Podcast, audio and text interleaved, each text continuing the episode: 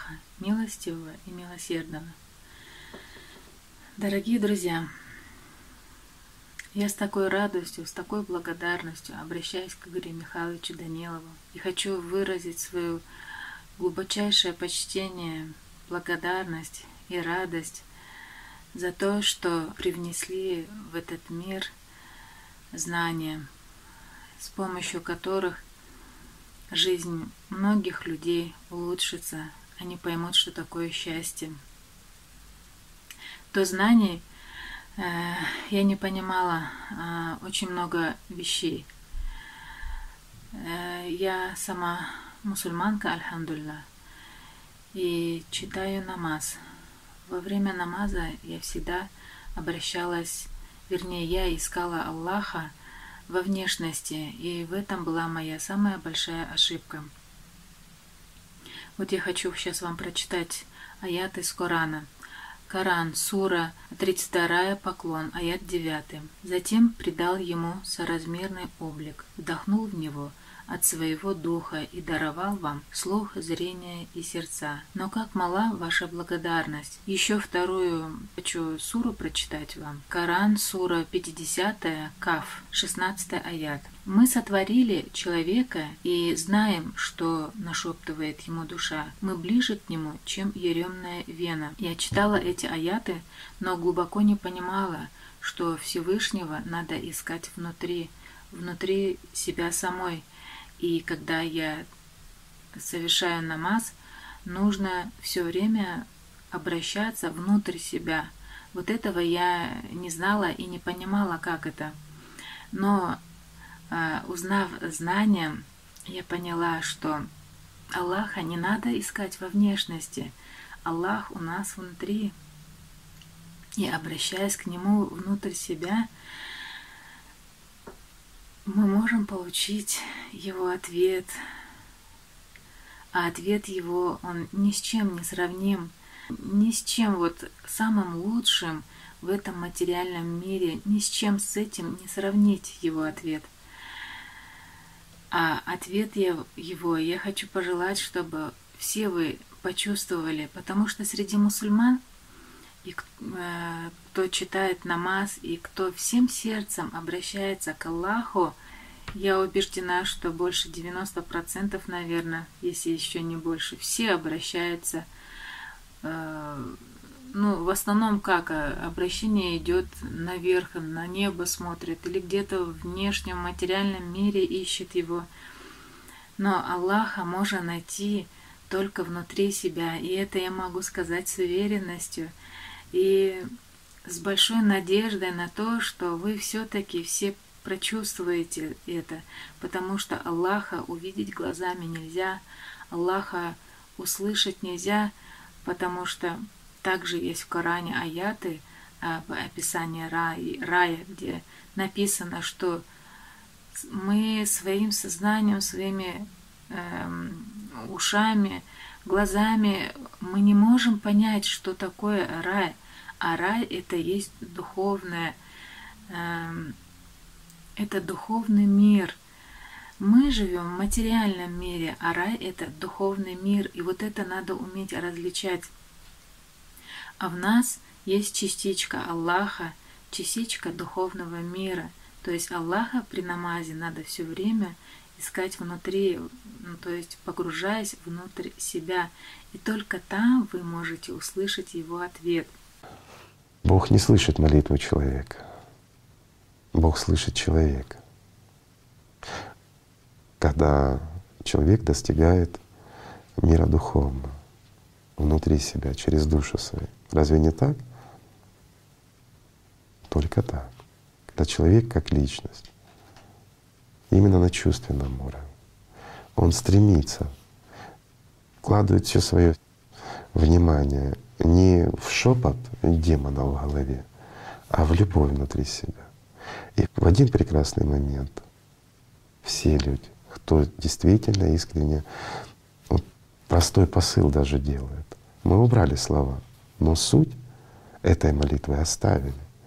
Именно искренняя любовь, направленная к своей душе внутрь себя, к Богу. Ведь Бога снаружи нет. Бог есть только внутри человека. И у каждого свой путь. Почему? Потому что у каждой личности есть душа, как часть мира духовного. Связаны они между собой? Связаны. То, что называют серебряной нитью. И об этом рассказывалось всегда. Это та негласная связь. Если бы не было этой связи, не было бы личности. Так ведь? Да. Так. И те силы, которые, духовные силы, передаются от души личности, они должны возвращаться опять туда же, той же душе, к миру духовному. И теперь я хочу вам рассказать одну историю, которая произошла в моей жизни. До знаний, э, знаете, э, когда я еще обращалась к Аллаху во внешнем, я все время смотрела на небо и искала его там. И когда я обращалась, но это у меня как-то еще с детства идет, и я все время обращалась, смотря на небо, к Аллаху. И вот при таком обращении я все время внутренне искала его. И я знала, что Он есть, что Аллах есть, Он один над всеми мирами, что Он есть. И в какой-то момент прочувствовать, прочувствовать даже при намазе, я стала чувствовать э, его внутри, но я не могла осознать, что происходит у меня внутри. И когда я это прочувствовала, я стала обращаться к своим братьям, к своей семье. У нас на то время никто намаз не читал дома. Обращая, я к ним обращалась, пожалуйста, читайте намаз, потому что Аллах есть, и мы ведь в этом мире все делаем для себя любимого, для своих э, детей, для своей семьи. Все мы ведь делаем для них. А для Аллаха мы что делаем в этом мире? Ведь Он нас создал, и это опровергнуть нельзя. Если бы Аллаха не было, здесь бы был хаос. А так как Он есть, этот мир, так все соразмерно, все, все на местах находится. Так давайте начнем хотя бы ради Аллаха читать намаз. Но на тот момент у меня-то не было знаний, и я об этом просила э, своих братьев, чтобы они начали намаз читать. Но они не прислушивались ко мне. И после этого у меня внутри такое желание появилось, очень сильное желание, и я попросила Аллаха, чтобы Он показал мне какие-нибудь чудеса в надежде на то, что я расскажу про эти чудеса братьям, и они начнут читать намаз. И вот в этом была моя самая большая ошибка. Потому что мы живем в материальном мире, а этот мир, здесь князь этого мира, это сатана. И эти чудеса, которые я просила, я получила.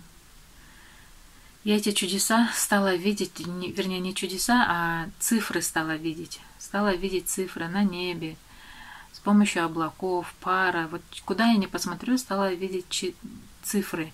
Даже на теле видела цифры.